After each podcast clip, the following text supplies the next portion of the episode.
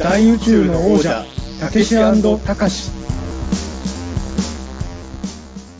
緊急指令、こちら飯塚だ。直ちに現場へ直行せよ。 Ten-four 了解。 Ten-four 了解。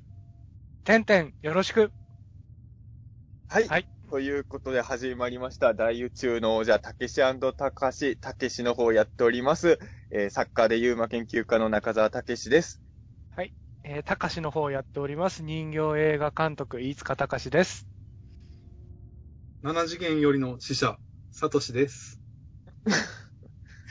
ようこそ、ようこそお越しくださいました。ということであの、ちょっとあの、間の探り合いがありましたけど、今回あの、ゲストの方が、えー、はい来てくださいました。あの、7次元よりの死者、サトシさんって言われても、もうさっぱり誰のことかわからないと思うんですけれどよろしく、お願いします。この番組初めてのゲストの方は、あの、まあ、いつかさんと、ある種同業者というか、あの、監督さんですよね。はい。はい。えっ、あのと、劇メーション映画の監督をしてます、宇治茶です。はい。よよろしくお願いします。はいろし。くお願いしよろしくおます。願いします。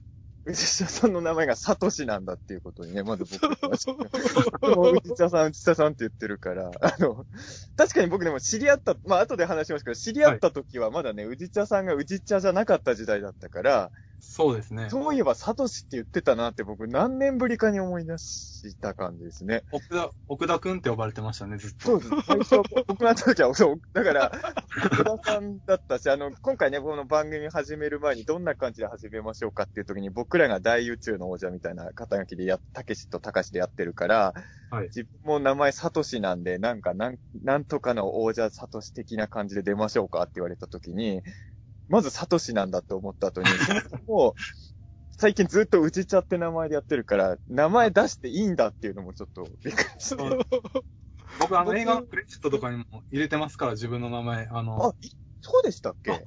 はい。結構大事とか、なんか、ちょっとやったとこで、別の、あの、宇治茶名義じゃなくて、自分の本名名義で書いてるとこも。ああ、そうなんですね。はい僕、先ほど、僕お会いした時、もうすでに宇治茶さんだったんで、そうです。初めてサトシさんなんだって知ってちょっと衝撃ですよね。衝撃ですね。うんやっぱあの芸芸名の方で最初知っちゃった人って本名知った時に、よく芸能人の名前とかでもネットでスペース本名でやると結構本名が出てくるんですけど、割とね、あ、この人こんな名前なんだとか結構びっくりすることが多いんで、ちょっとそれに近い感じもあったかなャップ。が、はい。ですかね。まあちょっとこんな感じで今、だらだらもう早速、だらだらトークを始めてるんですけど、まだあの、宇治茶さんのことをおそらく今回ゲストで来ていた、はじ、この番組初めてのゲストですよね、宇治茶さんが。ああ、ありがとうございます。も記う、念すべき初めてのゲスト、あの、最初のゲストにあの、穂積くんとか読むのはやめ、嫌だったんで、あの、ちゃんと呼ぼうと思っ なんで、いや、やっぱ監督さんにね、今日来てもらって、あの、まあ、内田さんっていうのはほん、ちょっと僕らでまず、タコ紹介みたいなことしましょうか。そうですね。はいこの番組の1回目で、たけしとたかしでお互いタコ紹介して始まったじゃないですか。はいなんで、今回ゲストの方のタコ紹介を僕と飯塚さんでまずして、人となりを知ってもらって始めるっていうのが一番いいかなと思ったんですけれど、はい。飯塚さん、えあ、でも僕のが出会ったの古いから僕から言った方がいいですかね、じゃあ。じゃあ、はい、お願いします。はい。あました。じゃあ、えー本日お越しいただきました、えー、宇治茶監督はですね、えー僕はもともとあれ、十何年前ぐらいですかね、あのー京都の佐賀芸術大学はい。佐賀美術大学なんか名前がちょこちょこ変わるんですけれど、そうですね。その時は佐賀芸術、芸術大学です。はい。なんかそこの大学の学園祭に、あのーまあ、あの、安西レオさんっていう、まあ、教授の方に呼んでいただいて、まあ、僕はそのレオさんって方にすごいお世話になってても、いろいろグッズを出させてもらったりとか、なんかホビー雑誌の連載の記事の売り込みとかしてもらってた方で、ちょっとあの、大学の学園祭にも来てくれないかってゲストで来てって言われて、まあ、多分初めてですよね、大学の学園祭来てくれなんて言われたのは。で、僕はあの、いわゆる普通の大学だったから、美大っていうのも全然経験なかったんですけど、って言はい。ったら、あの、まあ、やっぱ当然いろんな人がいっぱい作品を作ってたんですけれど、そこでレオさんが、あの中澤くんにどうしても紹介したい人がって言って、ああの、彼は面白いんだよって言われて紹介されたのが、まあ、後の宇治茶監督になる奥田聡くんだったんですけれど、あのね、最初、奥田さんので僕見たの何だったかな？あの、映像を見る前にな、多分、えっ、とね、当時、キチキチペーパーっていう、はい。なんかそ出のね。常わらばんしに印刷したよくわからないフリーペーパーを、へ多分見せてもらったのが最初なのかなでもその時から4コマ漫画を描いてまして、その4では宇治茶名義で書いてました。ー。そうなんですね。へあの頃から、ちっちゃっていう名前は一応使ってはいたんですねあ。てました、はい。うん。で、なんかそのあ、まあ、最初だから、内茶さんのまず絵だけを見てて、まあ、その時点でもう、あの、すごいインパクトがあって、あの、これはもうちょっとあの、音声メディアなので、あの、この番組聞いてる方は、えっ、と、宇治茶、宇治茶で検索するとやっぱお茶ばっか出てきますもしかして。そうですね。宇治茶、宇なん治茶スペーとス映画で検索したら出てくるかな、宇治茶さんの絵。ですかねやったことないですけど。ちょっと待って。今検索してみますよ。そうなんですよ。あの、こういうのね、前ね、鍋やかんさんも言ってた。やかんで検索すると、鍋とやかんの画像が出てきちゃう。本当だ。宇治茶で検索すると、もう見事に宇治茶しか出てこない。えっと、宇治茶映画で検索すると、あ、あ、でもあれですよ。今、宇治茶映画で検索すると、宇治茶さんの絵って全然上の方にないんですね。え、ないですか？もう宇治茶さんの顔が出てきます。本当だ。あ本人が出てくる。全然宇治茶さんの絵は、じゃ、え、宇治茶、じゃあもう作品名で検索しちゃった方が早いですね。あの、はいまた後で紹介しますけど、あの、宇治茶さんが、えー商業映画デビュー、えーした作品っていうのは、燃える仏像人間っていうはい。なんですけれど、おそらく、燃える仏像人間で検索したら今度こそ内茶さんの絵がいっぱい、ああ、いっぱい出てきた。あの、それはないですもんね、他に。そうですね、燃える仏像人間で被ることはまずないと思うので。まあで燃えるは、あの、いわゆる秋葉系の燃えじゃなくて、あの、皮変の方の燃えるで、燃えるで、仏像と、えー、仏像の、いわゆるお寺にある仏像と人間で、燃える仏像人間で検索していただくと、あの、こういう絵を描く人なんだっていうのが、まあ皆さんにも伝わると思うんですけど、まあとにかく初めて会った時から、が、絵の感じは変わらなくて、まあとにかく強烈で奇妙な絵を描かれてる方で、で、まあ僕の印象で言うと最初にその佐賀芸大に行った時は、どっちかっていうとなんか綺麗な絵を描いてる人が多かったんですよ。はなんか僕のイメージでは。で、まあ、宇治茶さんだけじゃないんですけど、キチキチペーパーを作ってる人だけ気持ち悪いの作ってる印象があって、で、あの、レオさんはね、周りで綺麗な絵とかね、描いてる、あと可愛らしいキャラデザとかしてる人いっぱいいたんだけど、その人らよりも先に、そのキチキチペーパーの人を紹介してきたので、まあ、まあそういうことだったんだろうなと思ったんですけど、で、その後に、あの、内田さんが自主映画も作ってるって聞いて、あの、はい。宇宙妖怪戦争というですね、あの、はい。モノクロの、まあ、これは、後にあの、内田さんが作る、その、燃える仏像人間とかも全部そうなんですけれど、いわゆる、劇メーションというですね、はい。あの、昔、梅津和夫先生の漫画の猫目小僧っていうのがえテレビで映像化された時に、いわゆるセルアニメとかじゃなくて、まあ、直接紙に描いた絵を、まあ、切り抜いてキャラクターを、まあ、絵の後ろに棒をつけて動かすみたいなのを見せて、まあ、動く紙芝居的なものって言っていいのかな。ちょっと、劇名称の説明は多分僕がするよりも、内田さんにしっかり後でやってもらった方がいいとは思うんですけど、い。僕もあんまできてないんで。大丈夫ですか？ねこの説明ではい。大丈夫ですか、劇もう名大体合っていると思います。あの、テープサートみたいな感じですよね、昔の。そう人形。うんうんうん。あの最近若い人であの、猫目小僧が伝わらない人には、あの、ほん、本当にあった怖い話で、あ、はい、はい。キングとかであの、五郎さんとかを動かしてる絵があるじゃないですか。ああいう感じですよね。はい。最近で言う。あれが劇メーションだと思うんですけど、ああいうのを内田さんは作られてて、で、最初の一本目がもう宇宙妖怪戦争っていう作品だったんですけど、まあ、はっきり言って、あの、何度か見てるんですけど、ストーリーは僕、未だに全然分かってないんですよ。あれ、15分ぐらいの作品でしたっけ？あれ多分。そうですね、10分ぐらいですかね、はい。10分ぐらいか。ただ、あの、僕がやっぱすごいと思うのは、確かに全く何が行われてるか分かんなかったんですけど、はいあの、10分って意外と長いんですよ。意味わかんないもん見る時間にしては。確かに長いですよね。り意味が分かってんならね、10分全然あれだけど、わけがわからないものを10分見せられてるのに、全然退屈にはならなくて、ああ、なんかはい。そんとんでもないものを見たっていう感覚だけがひたすらあるっていう、なんか本当にすごかったんですよね。で、その、これはすごい人があって、確かにその宇宙妖怪戦争を見た時に思って、で、まあ、後にその劇名称の延長線上で商業映画作ら、作りたいなっていう話を、その、先ほども僕を学園祭に呼んでくれた安西レオさんが言っ言われまして、で、まあ僕もちょっと一緒にお手伝いをさせてもらったんですけれど、で、それが燃える仏像人間っていう映画がの、まあ作られました。これ何年公開でしたっけ？燃える仏像これは公開は結局2013ですかね。2012にはできてたんですけど、はい。あれ、作り始めたのっていつぐらいなんですかね、これ？2011でしたね。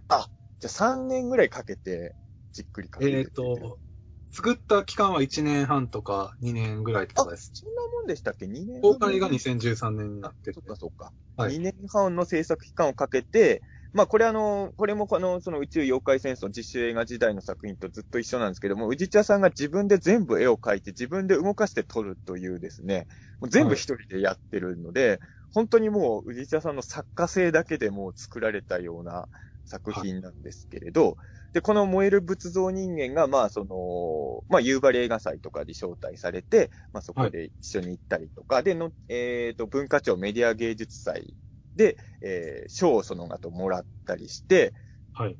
でえー今はあの、まあ、えー来年の2019年の5月に公開の新作が控えてるという、そうです。はい。そういう、そういう方が内茶監督だっていうのが、ありがとうございます。素タコ紹介でした。晴らしいご紹介ありがとうございます。じゃあ、じゃあ、はい。はいほぼほぼ説明はできてるかなと思いつつ、僕の方もじゃあやらせてもらうと、はい。僕とじちゃさんの出会いは、その燃える仏像人間が上映されてた夕張ですよね。夕張映画祭で、おそらく初めて会ったと記憶してるんですけど、はいと、それ2013年とかですかね。10年ですね、あれは確かですよね。なので、中澤さんより僕の方が付き合いがまだ短いんですが、えっと、は先ほどもあったように、あの、宇治茶さんお一人で全部絵を描いて動かして、はい。お話とかも作って作られてるっていうことで、で、僕もちょうどその頃こう自主映画やってて、夕張にでかけてもらったりしてたんですけど、僕もこう、同じく人形を使ってなんですけど、全部一人でほとんど作ってるよみたいな感じだったので、こう、はい勝手にシンパシーと憧れを感じていて。あの、なんか、どういう風に生きていけばいいんですかねみたいな話をしたのを 覚えてます。それは初対面の夕張でその話にもうなったんですか？えっと、夕張の時の後に、後に。あれですよね。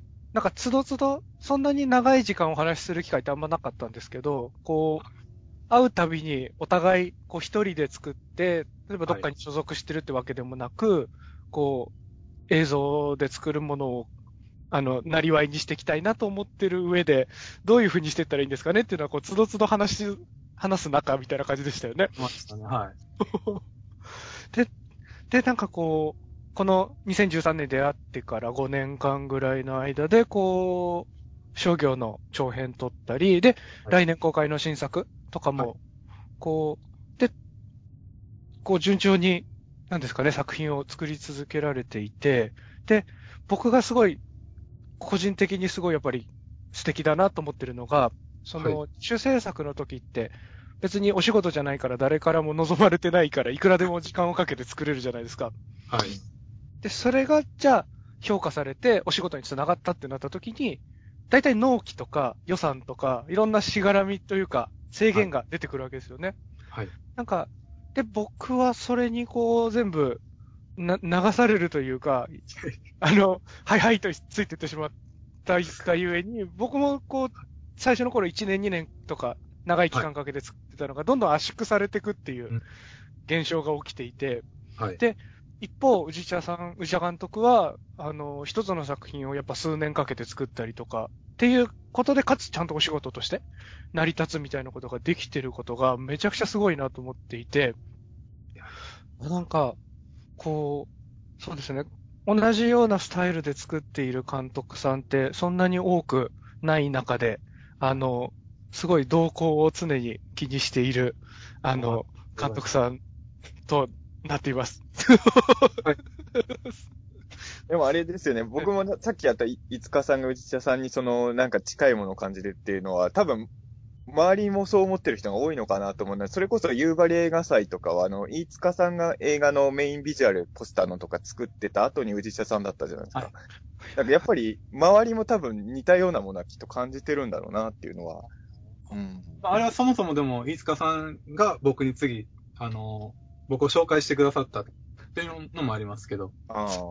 僕が内内田さんの、内田監督が書いた夕張のポスターが見たくて。ああ。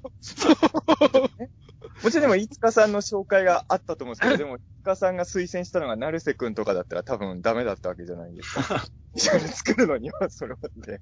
だから一まあ発、で、二つ返事でいいねってなってたんで、こう、内田さんって方どうですかねっていう話した時もあったので、そう。僕ね、二日前にたまたま映画美学校、あの、渋谷にある行ってたんですけど、はいあのー、夕張映画祭のポスターが貼ってあるんですね、映画美学校って。だから、内田さんのあのデザインのやつ貼ってありましたよ、まだ。ええそうなんです。あ、内田さんの絵だと思って。そう、結構、あれって、東京の各駅とかにも貼られたりとかしてたんですよね、いろんなとこに。目撃そうですねあのあってありましたね。で、そうですよね。で、内田さんの絵とかも僕すごい好きで、さっきの補足で言うと、インスタ？内田さんのインスタが、あの、お仕事と関係ない絵もたくさん描かれてるじゃないですか、スケッチっぽいのから。うそうですね。あとこう、あの、めっちゃ綺麗な虫の写真とか、ああ何も絵以外にも、はい。あって、あれがすごく好きなので、ぜひうん、ちょっと、藤茶さんのインスタまで聞いてくださるあ方、ーたどり着いてくれたらいいなと。あれ、たどり着けるインスタはで、しょうか。インスタは普通に宇治茶の名前でやってんでしたっけ？えーっと、宇治茶でやってると思います。はい。あ、じゃあ宇治茶で検索したらいけるのかなじゃあ多分。宇治茶で、はい、いけますね。あ、じゃあぜひインスタで宇治茶で。それを、インスタでも僕気になるのは、飯塚さんはいつもおばあちゃんの写真しか上げないですよね。そうですね。あねえ。あの、面ず。っとおばちゃんの写真を上げてるから。で、あの、ばあちゃんにいろんな格好させて、ライト、ライトセーバーとか持たせて、撮ってるやつね。いやでもね、おばちゃんは元気なうちにね、いろいろつけさしといた方がいいですよ。あいのや、僕ももっと撮っときゃよかったと思いますもん。やっぱあの、やっぱ僕、うちのばあちゃんも亡くなっちゃってるんですけど、はい。生きてるうちにあの、動く待ち合わせ場所を被らせた写真とか、めっちゃ何度も使い回してるんで、僕は。あもっといろいろやっとくんだったってね、今すごい後悔してるから。うんそうですね。僕もだからこう、旗とふとした時に気づいて、こう、いっぱい着せる、着せれるだけ着せとかなきゃって言って。それを理由に、こう、ヘルメットとかああいうおもちゃとか、あの、ねばあちゃんとの思い出作りのためっていう言い訳をして、高額な出費をしたりとかを 繰り返してますね。結構、飯塚さんって、おもちゃとかの、ああいうインスタとか見てると、なかなかおもちゃにお金使ってありますよね。ますね、もう、もうほぼ全振りって言っていいぐらい、おいやー、ねほぼ全部だった。それはすごいですね。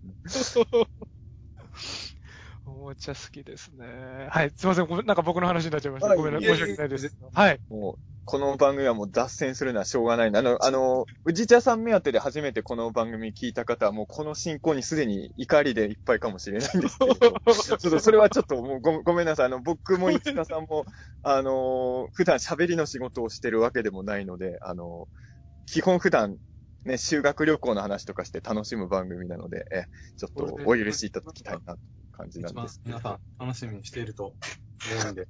はい。あのーちょっとせっかくなので、あの、はい今僕と五日さんで、あの、実際さんのタコ紹介をさせていただいたんですけど、全然短めでいいんで、あの、はい。実。さんの方からも我々たけしたかしのタコ紹介というか、あの、どういう関係なのかっていうのをしていただければなと。ですね。僕は、えっ、と、中澤さんはまず、あの、さっき言ってもらった通り、はい。学祭で来てもらったんですけど、うんえっ、と、い伊藤さんとかね、一緒ああ、レイパーさんとかでした、そうで一緒にすね。はいはい。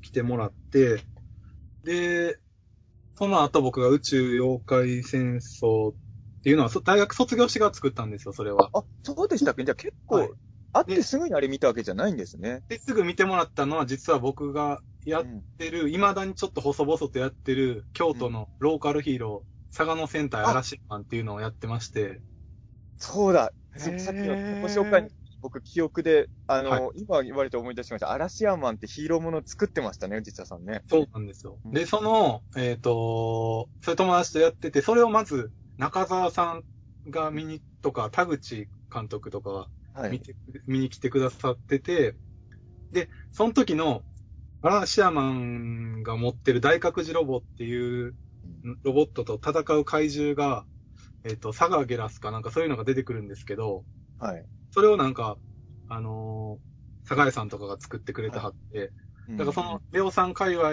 で結構中澤さんとか、はい。あの、皆さん、学祭に集まってくださってて、うん。その時あのが一番最初ですね。安西亮さんっていう人が本当にちょっとまあ、まあチャレンジャーなのか、学園祭のテーマ怪獣だとか言って、そのでしたね、その時。ねへ僕が呼んで川北光一監督と田口清隆監督を呼んで、トークショーさせるっていう、なんかもう、す学園。祭よりもなんか東京ビッグサイトのイベントみたいな。あれ、川崎実監督も来てはりまあ、しそうですね。川崎実監督も来てましたよね。だから、全然学学園祭感うん。その時学祭のポスターも書かせてもらってたんですよ。僕、バカ映画祭みたいな感じで。ああ、そうですね。はい、覚えてます、それを。うん。とか、中澤さんの似顔絵もなんか書かせてもらいましたね。確かゲスト。あれですよね。あの。あのね、うちっちゃさんはに今似顔絵って言ったんですけど、誰の絵も妖怪っぽく描くんですよ。はい。うん妖怪似顔絵みたいな、そういう人で。正直な妖怪似顔絵っていうのをやってました、ずっと。正へ直な妖怪似ー。顔絵あれは、そっかそっか。そう、す好ごいきって言った覚えてまら、もうブサイクに書いても笑ってもらえるんで、もう、正直なっていうのを名乗って。あ。で完全に化け物になった。はい。化け物。実は中澤さん2回来てもらってるんですよね、学祭に。学園祭はそうですね、2回呼んでもらってます。はい。2回目は、あの、本流の学祭があって、はい。で、それとは別で僕らがなんか、本流のは面白くないとか言って、なんか、アンチ精神みたいなのを発揮して、なんか友達たちで集まって、なんか、ワシオスター感謝祭っていう、あー、懐かしい。を学校の別館で開催したんですよ。はい。同じ時期に。うん。あの、夕張反逆映画祭みたいなもんですよね、夕張。やってますね。やってること似てますね。はい。そんな感じでやってる時に、なんか、すごいもう、なんでしょうね、プもう流血沙汰になるようなプロレスラーの人とか、うん。あの、ミュージシャンのなんか、クリトリック・リスっていう方とか、はい、はい、はい。ゲストで呼んだ中、その中でも中澤さん来てもらったんですよ、確か。ああ。中澤さんとか伊藤さんとか、それこそ。あの、女王様が来てた時です。女王様が来てた時です。うわー、懐かそう、学園祭に女王様が来てたんですよ。すごいじゃん。へー。でもあれですよね、伊藤博樹くんがあの、亀甲縛りされてた時そうです、そうです。それが学園祭じゃそうか。あれがワシオスター感謝祭だったんですね。それは私をなるほど。で、卒業し、で、その時は4回生やって、その卒業制作で初めて、劇メンションのあーあの作品を1個作ったんですよ。はいで、卒業してか。ら、えー、よ宇宙妖怪戦争を作って、はい。で、その後中澤さんが、あの、は実写映画を作ってて、その特撮パートをやってくれへんかっていうのを、そうですね。これ僕さっきタコ紹介で言い忘れちゃったなと思ったんですけど、あの、ホラー短編映画祭みたいなのがあって、これあの、審査員があの、有村昆さんとか、割とちゃんとしたまあ映画のコメンテーターの人が審査するイベントだったんですけれど、はい。それにまあ、ちょっと周りも、はっきり言って僕ともう一人以外の応募者は、もうもう一人ってのは穂積くんなんですけど、ピーター通信の。あの、僕と穂積くん以外はみんなプロの映画監督だったんですよ、エントリーしてた人へあの V、まあ映画って、まあ商業、あいわゆる劇場でかかってない V シネとかの人も多かったんですけど、まあみんなプロの監督だったんですよ。で、こんなん俺らどうしようもないじゃんと思った時に、まあ僕も穂積君お互いに何とかしようって考えたと思うんですけど、僕は宇治茶さんに相談しようと思って、で、あの、宇治茶さんに劇名ションを作ってもらって、これがあの、僕は、僕は大好きな作品なんですけど、あの、昭和の映画たちが現代、あの、七人の侍とか白黒でセリフ聞き取りにくくてつまんねえよとか言ってる若い人たちに、昭和の映画が復讐に来るっていうわけのわからないっていうのストーリーだったんですけど、そしたら内茶さんがもう本当に、オープニングはもう全部内茶さんのあの、劇名称なんですけども、トラさんがね、男は辛いよのトラさんがいろんなえ日本映画の世界旅していくとこから始まるみたいな感じで、すすっごいかっこいいんですよ。で、その宇治茶パートが終わった後に、僕がする実写パートが超しょぼいんですよ。それで、あのー本当にね、それはあの、もう、ちょっと僕としては申し訳ない感じになってはいるんですけど、で短編映画祭で上映したら、だって有村コンにやっぱり言われましたもん。あのー絵のところはすごい良かったんだけどね、って言われたんで、そう。それはすごい覚えてまいや、す。であのも、あの映像、樋口真嗣監督に言ってもらってますもんね。あ、そうですね。私立ってますよね、DVD。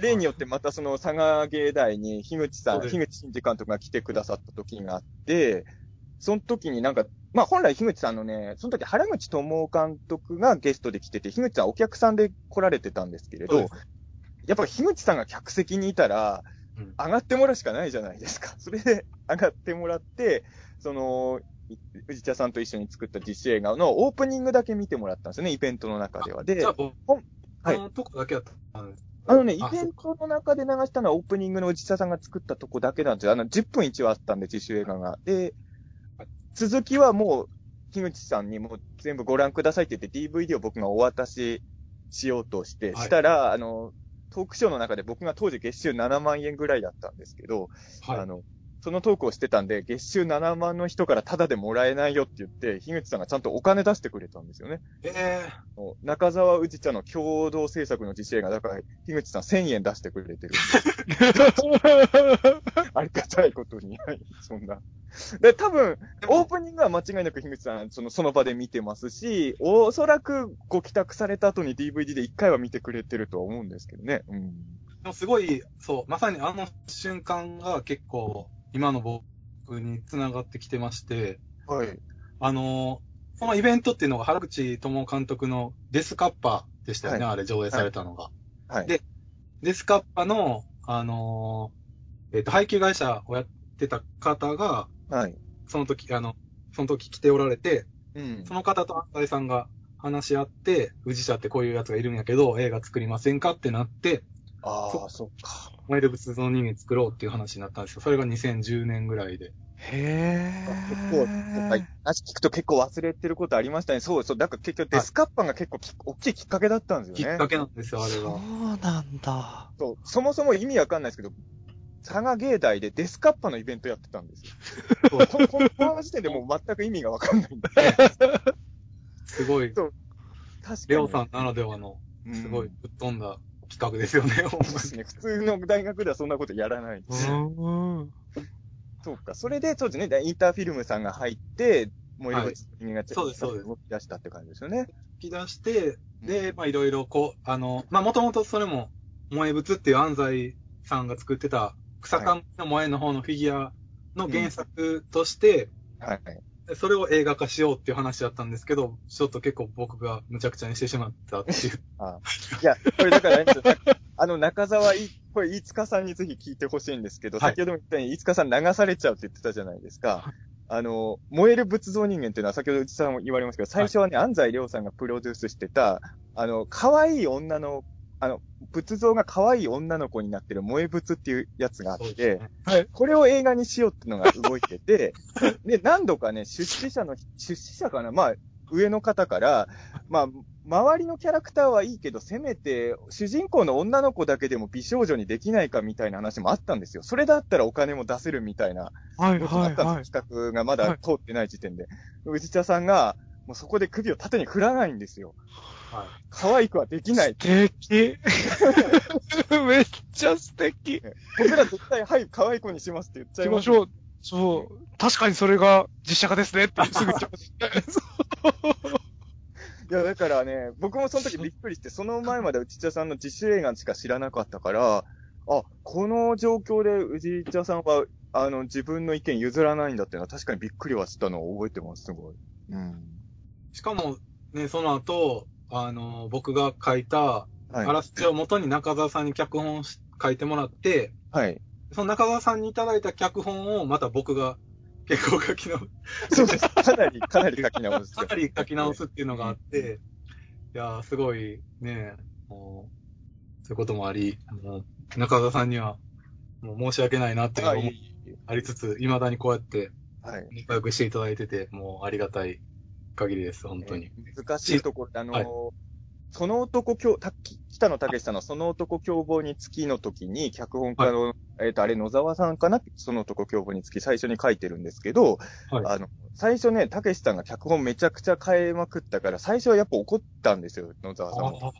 あはい。でも、完成したその男凶暴につきを見たら、あの、まあ、自分の脚本とは違うけど、これは素晴らしいって変わったっていうのをなんかで読んだことがあって、はい。正直言うと僕も本当同じで、まあ、あの今だから言える話かもしれないけど、完成作品をちゃんと見るまでは、はい。正直いろいろ複雑な気持ちも抱えてたんあですけど、そうです。でも、うんでもね、やっぱできたの見ちゃったら、もうこれ見せられちゃったらもうしょうがないなとは、やっぱりもうね、思うものをやっぱちゃんと作ってくれたので、で、これまたちょっと後で、あの、はい。今度は来年公開する新作の話を見た時も思ったんですけどね、宇治茶さんの監督ってね、あ、宇治茶さんの作品って、はい。完全に完成したものを見るまではね、実はね、いまいちこれ面白くないんじゃないかって思うんですよ。これ毎回なんですけど、仏像人間もあの、完成するまでの途中段階僕何度も見てるんですけど、はい。途中段階見てるとこれちょ結構やばいんじゃないのって実は思っちゃってたんですよ。で、も、あのね、60%ぐらい完成してる状態と100%完成した状態で、こんなに印象が変わるタイプの作品作る人もいるんだなっていう感じで。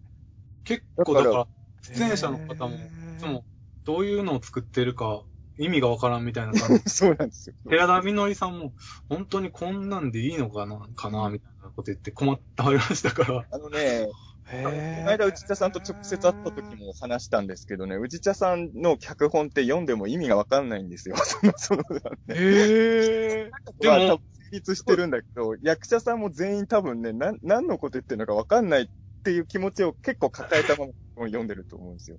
えー、見てみたい。すごい今回のスター・ウォーズみたいですね。なんか、スター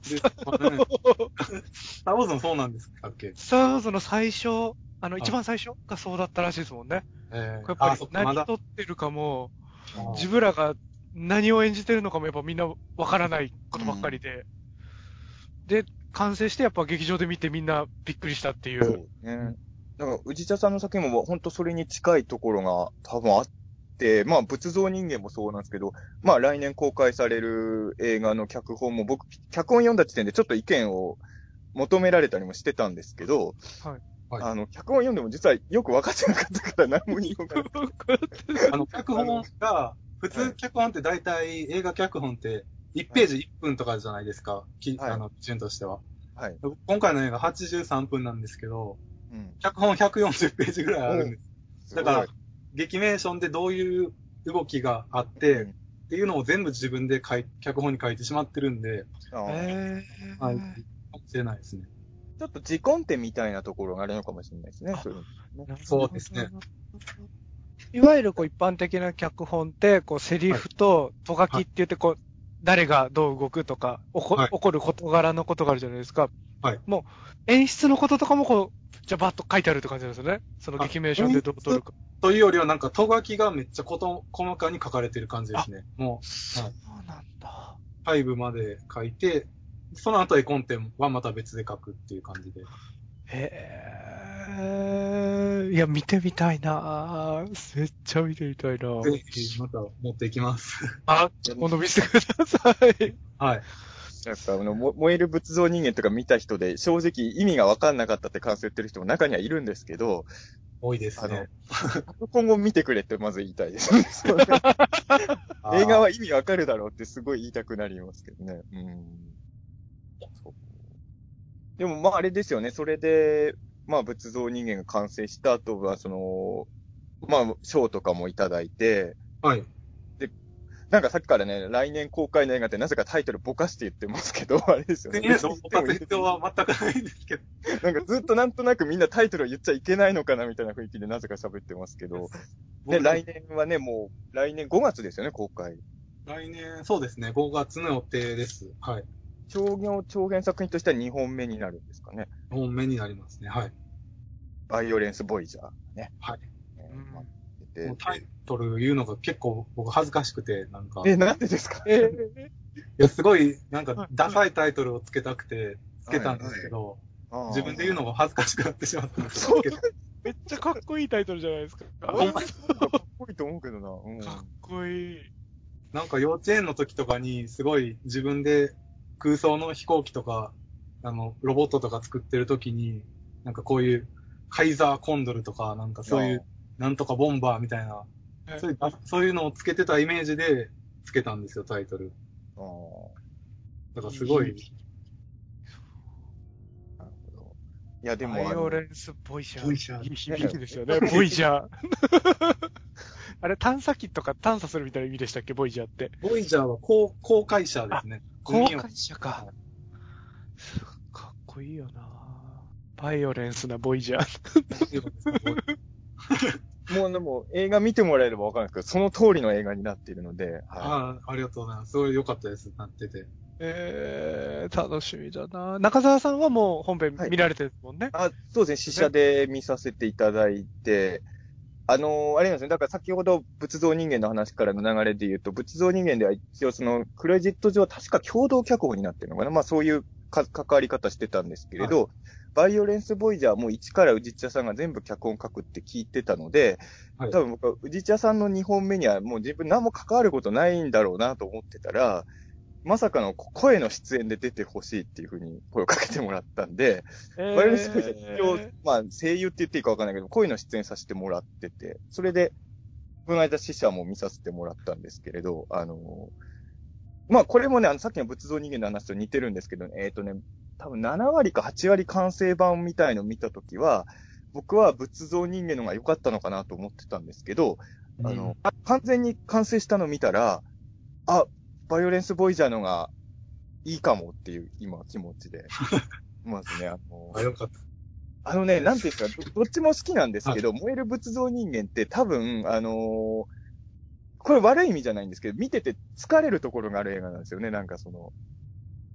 でも、なんだろう、この、あの疲れは何なのかわかんないんだけど、多分その、ついていくのに結構大変なんですかね。その、その感覚も別に悪い意味ではないんですけど、はいなんか見終わった後に結構、パワーを吸い取られる映画だったんですけど、あの、バイオレンスボイジャーはね、別に一般にそんなに寄ってあ風に作風を変えてるわけではないのに、うんすごい見やすくなってて、はいえー意外と普通の、普通のっていうか、その、宇治茶さんの作家性そのままで、エンターテインメントとして見やすくだ、かなりなってるっていう感じで、ちょっと僕はびっくりしました、う感わそれ理想的な形じゃないですか。すげえ。いいなぁ。ですね。エンタメ、よ、エンタメ、エンターテインメント的なものは目指したつもりではあったんで、うんよかったです、そう言って今。ほんと前、はい。燃える仏像この間久しぶりに見たんですけど、はい。もう、自分でももう意味がわからなくて、いや、宇治茶さんわかんないんじゃ誰もわかんないですよ、それはちょっと。直視、直視できなかったですね、なんか。いや、なんかね、うん、あの、確かにね、でも本当バイオレンスボイジャーは、あの、ぼ燃える仏像人間は確かに、あの、見る人はある程度選ぶ映画かなっていうのは思ってたんですけど、うんバイオレンスボイジャーは割と誰にも楽しめるんじゃないかなと僕は。うん。そうです。ねちょっと残酷描写もありますけど、はい。残酷なのが苦手な人はちょっとまあ、確かにそれはあるんですけど、でもほんまにこう、目を背けたくなるような感じではないとは思うんですよね。ただ、僕、あの、未だにおじちゃさんとたまにその話題するんですけど、燃える仏像人間公開された時に、あの、新作映画のキネマ旬報で、はい。あの、星取りのコーナーあるじゃないですか。4人ぐらいの評論家の方が、最新映画に対して、この人は星3つとか、この人は4つみたいに並んでるやつがあって、まあはい。割と記念順の評価で燃える仏像人間良かったんですけど、一人星1をつけてる方がいて、もうね、細かい文章は忘れちゃったんですけど、もうなんかその、宇治茶さん、この作品を作った人の感性がきっと残酷なんだろうな、的な感じの感想が それは僕すごい覚えてるんですよね。あそういう風に受け取る人やっぱりいるんだなとは確かにちょっといや。でも結構、バイオレンスボイジャーも、え結構海外の映画祭でかけてもらってるんですけど、今。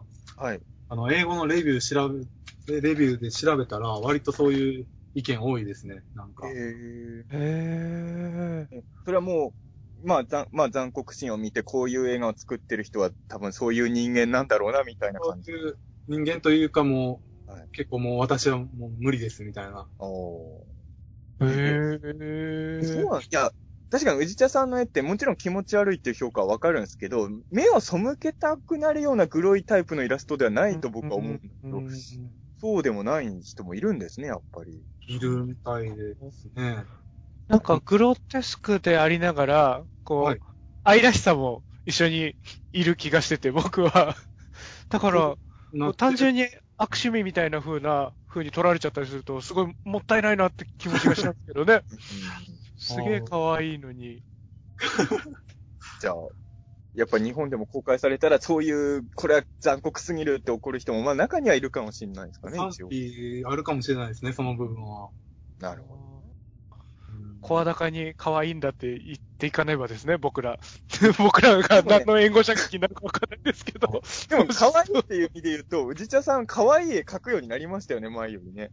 あ、はい。あの、女の子の描き方の本とか買って勉強したんで。あいや、そうなんですよ。あの、仏像人間の時って、あの、いわゆるエキストラじゃないけど、あの、いわゆる背景にいるような看護婦さんとかも全員バケモンみたいなデザインだったんですけど、あの、今回はね、可愛い子はちゃんと可愛いと僕は思いましたよ、見てて。だからそれは変わったなと思って。はい。努力がみ実りました。そうですね。そう僕、そのバイオレンスボーイジャー、こう制作期間、あれ？はい ?3 年 ?4 年でしたっけ？何年ぐらいでしたっけ？3年ぐらいかかったんですよ。?3 年ぐらいでしたっけ、いその子間に、もうずっとインスタでイラストが上がっていく中で、いろいろ、こう宮崎駿さんの画風の模写とか、こう可愛い絵とか、いろいろ、こう、修作がたくさん載ってたじゃないですか。そうだから、あ、なんか、どんどん進化していってるんだと思って。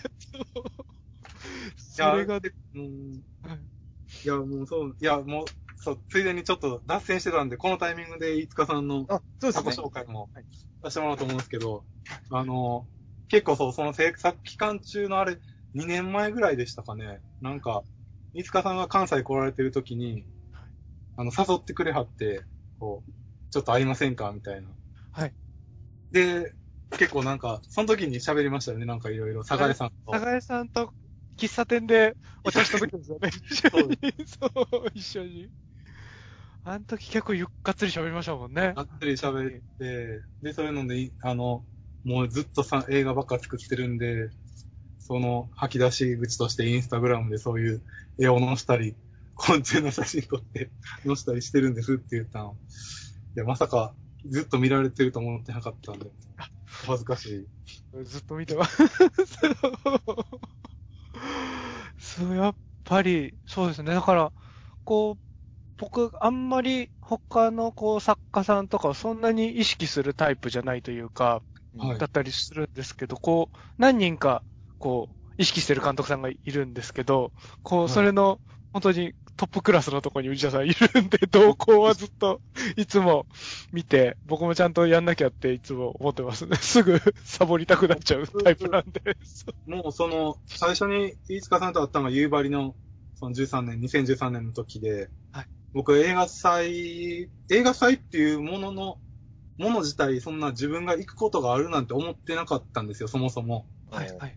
その段階で。で、それで、映画祭2013年、夕張ってとこ呼んでもらったで、あまあまあ、なんか、タランティーノが昔行ってたとか、そういうのでは知ってましたけど、どんなとこなんやろって思ってる中で、い行って、まあいろんな人の映画見ていく中、なんか、自分の映画をこれ、なんなんやろこれはと思って、もうすごい、なんかもう、舞台立つのももう嫌で、怖くて、そうですね。実実写中心の作品ですもんね。映画祭としては、うん基本的には。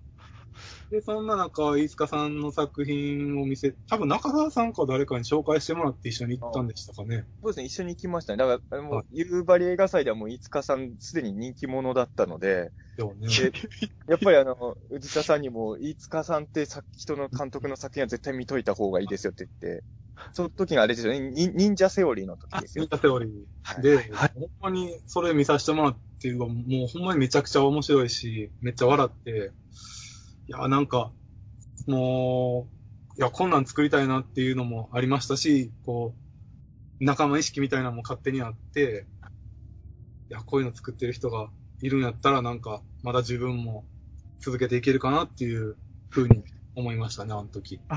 嬉しいなぁ。嬉しい。ほんまに受け、飯塚さんのはほんまにめちゃくちゃ受けてたんですよ、あの時上映。確かに受けてました。僕もそれ覚えてます。受けてて、それがすごいなと思って、僕のはなんか結構戸惑ってる人が多く そうそれも覚えてます。ね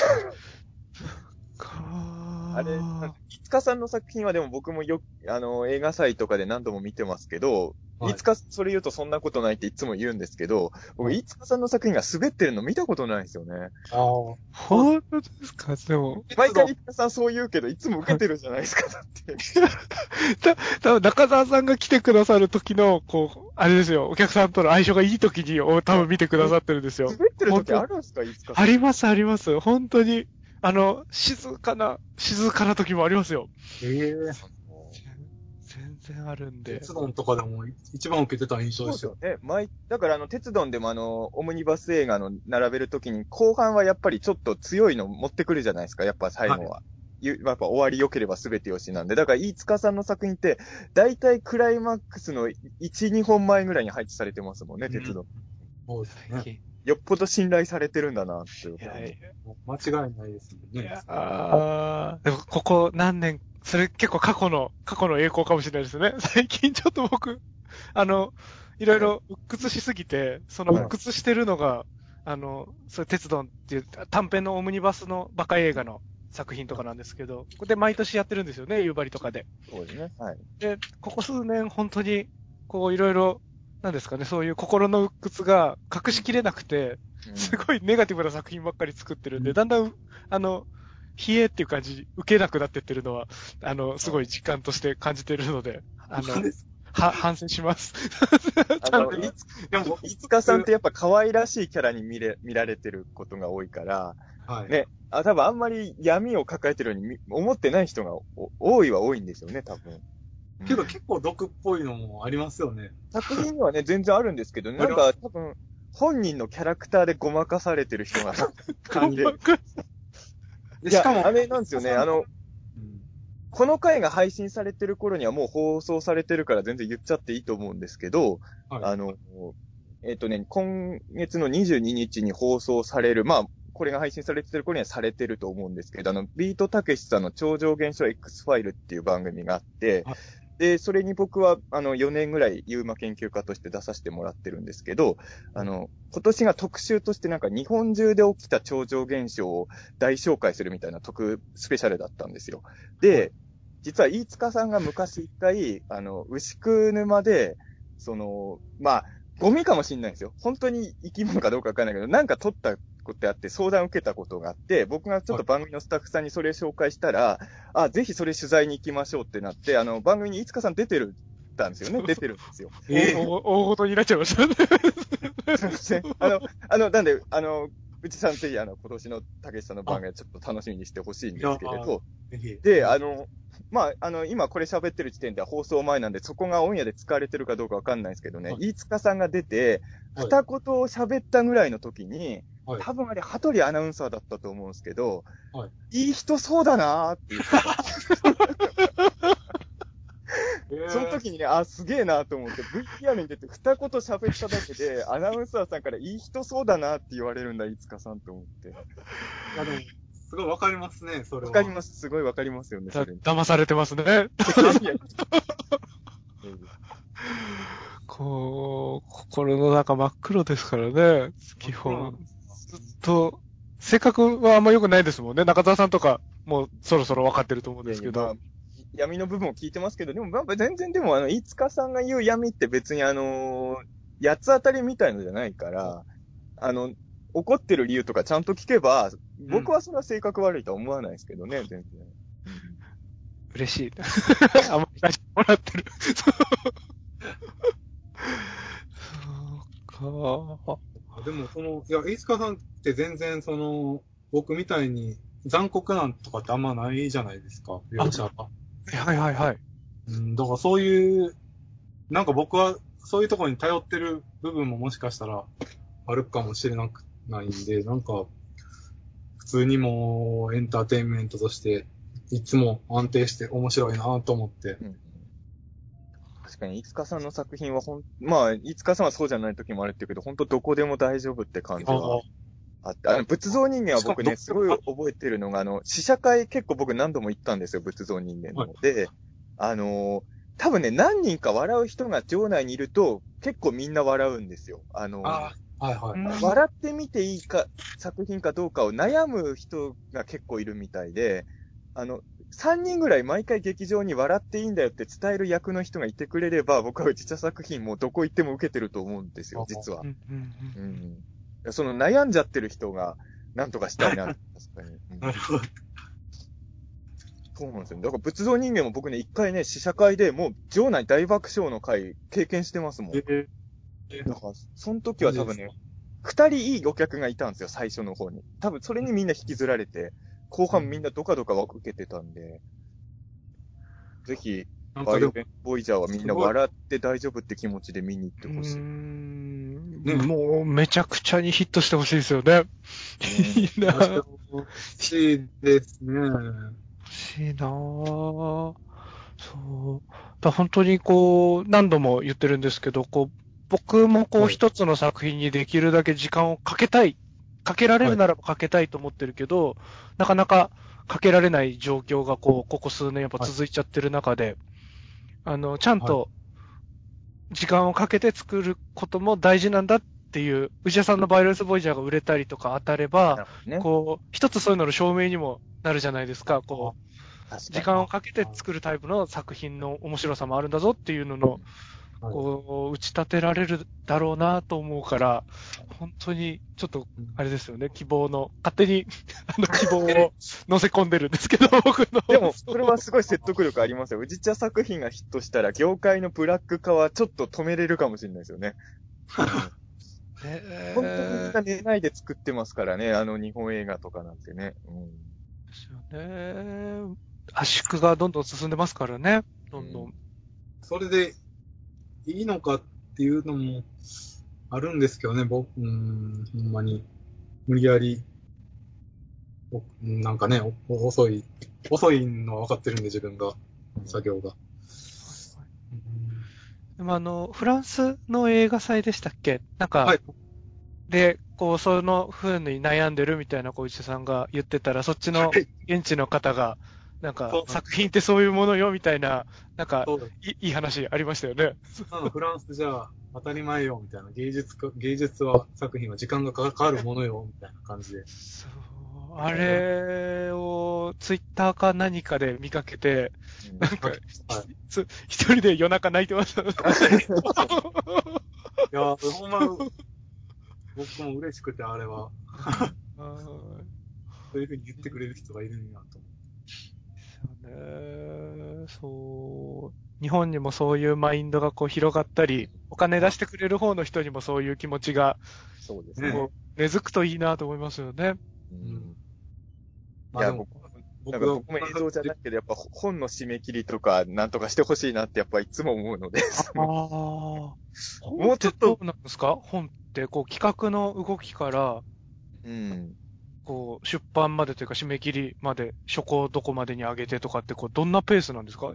基本的には。は、まあ多分出版社とかによってもちろんバラバラだとは思うんですけど、まはいあ僕が出させてもらった本に関して言うと、やっぱりまあ、き結構きっちりしてますよ。これはこ、この作業はここまでみたいな感じの。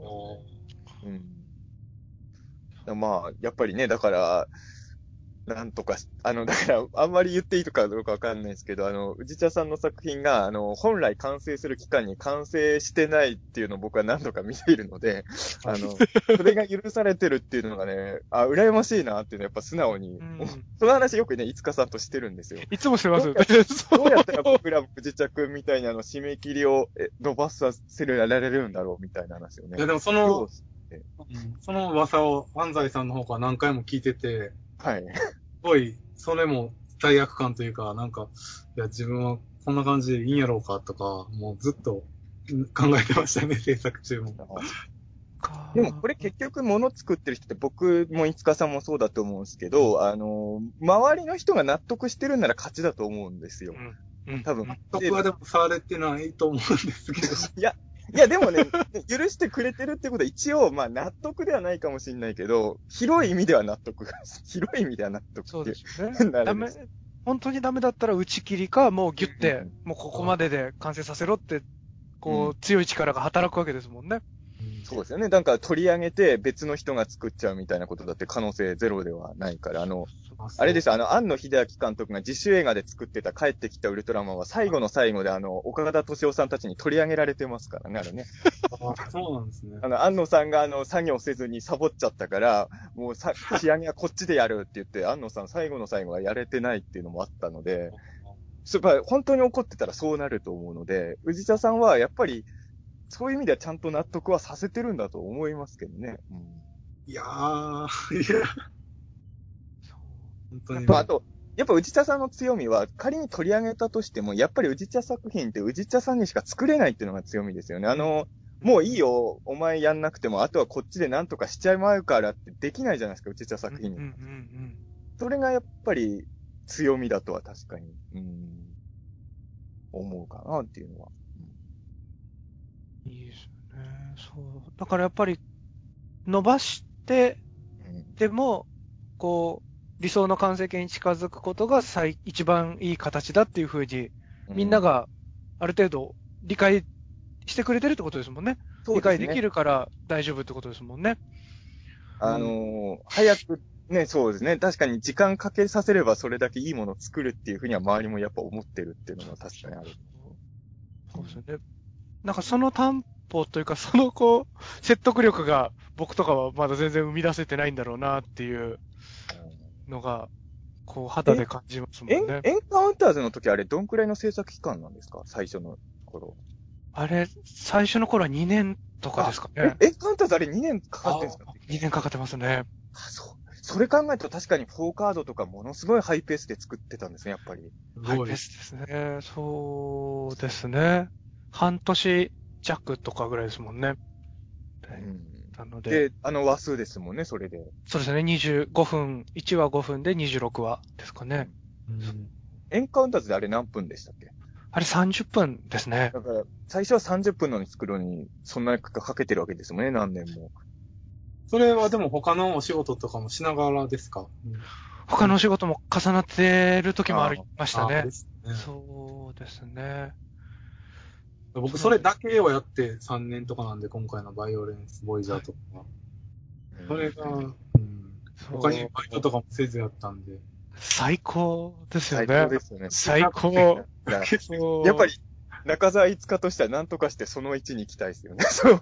そうそうそうそう、そうなんですよね。どうやれば本当そうなれるんだろうってやっぱね、本当にでもほんまに言い訳じゃないですけど、なんかダラダラしてるわけでもなくて、なんかこう、本当にそんだけかかってしまったんですよ、もう。エビうん。いや、でもね、それはすごいわかりますよ。あの、はい。僕別に絵を描く人とかじゃないけど、あの、これ作るのにこんだけ3年かかったんですって見せられた時に、はい。どこに時間使ったんだよっていう人はいないじゃないですか、多分内田さんの作品見て。うん。まあ、そりゃ、そんくらいかかっちゃうのかなって見る方がやっぱ思わせるものにはなってると思うので、はい。うんだからまあ、これはもうね、もうまあ、もちろんね、いろんな意見があるとは思うんですけど、まあ、致し方ないのか。いや、だから本当に次のね、バイオレンスボーイジャーが本当に大ヒットして、はい。またね、何年もかけてもいいよっていう環境になるのが多分、実はさんにとっては一番いいんだろうなと思いますけど。うん。そうですよね。だでからこうもうやばいですけど。全然、でも、でもさ、やっぱり、時間をかけた作品は、はい。まあ、もちろんその、突発したところに球投げちゃったら、時間かけちゃったら、しどう元も子もないこともあると思うんですけど、でもは、きっと適切にかけた時間分だけ多分その分返ってきますからね、きっとうん。その、うんヒットじゃないとしても、こう、やっぱりこの強度のものってはい。作れないと思うんで、やっぱ圧縮したものには絶対出せない強度は間違いなくあると思うから、そこですよね。きっと繋がってくんだろうなと思うんですけまどね。あそうそう今まで、そうですね、全部やってきた、制作してきたことは確かに全部積み上がってきて今、こうやって新作を作らせてもらって公開も決まってるんで、確かにうん一個一個はうん無駄ではなかったのかもしれないですね。いや、本当にだから、このつながりを途切れさせずに頑張ってほしいという。うん。ね僕らも、僕らも、伸び伸び、伸び伸びっていう言い方はあれですけど、しっかり納得いくまでこう時間かけて作れるとこに行けるよう頑張るにはですね。ね、そこ。まあでもまあまあいろんなやり方があるから、い今、飯塚さんテレビシリーズとかやってるじゃないですか。うん、テレビはそうですね。それはさすがに何年もかけるのはね、もう、う昔のウルトラ Q じゃないんだから、そんなことはできない。うん、いやまあ、それはね、もう、そのフィールドで戦う以上ある程度時間内に出すっていう戦いもね、しょうがないと思うんですけど、そそれとは別にじっくり時間かけた映画もとかも飯塚さんは作れたらいいなとは確かに。うん。い飯塚さんの長編映画を見てみたいですね。長編やってみたいですね。そう。放送とかあるんですか？今、まあ、ちょっと、まだ全然形にはなってないんですけど、あのーとある、あのーなんですかね、あのー岐阜県の方で、こう、はい。ずっとフィギュアを作っているおじさんがいるんですけど、えそのおじさんと、こう、もう延べ多分3、4年、あの、自主映画を作ろうって言って、ー、ずっとやってる企画があって、で、おこう、おじさんはおじさんでこう、思うがままに人形を作ってて、僕はその人形からお話とか、どういう風にするかっていうのをこう、広げてってて、みたいな作業を、コツコツやってるのがあって、まあ、それでなんとか、こう、やっぱり時間かける方は、時間かける方でこういう魅力が出るんだよっていうのを証明できたらなと思ってうんやってて、そうですね、再来年ぐらいに完成できたらなと思って今進めてるのがあるんですけど、それ何分ぐらいの作品ですか？そう、1時間弱ぐらいを目標で今やってますね。再来年ってことは、えっと、あー2020年。そうですね。オリ2020ン年にオリンピックにぶつけたいなっていう、なるほどね、や言うはないけど、いや、僕はでも東京オリンピックなんかより、飯塚さんの映画の方が気になってますよ。ね、うん、全くオリンピックに関心がないので、その、全然オリンピックより飯塚作品の方が大事ですけど、ね。ほんまです。あの、あせ世界の闇図鑑ってやつで、はいあったじゃないですか。はい。あれも、なんか、やってはりましたよね、飯塚さん。そうですね。あの、井口昇監督が総監督でやってた、はい。あれですね、動く、それこそちょっとだけ動く紙芝居みたいなうん深夜のホラー番組ですよね。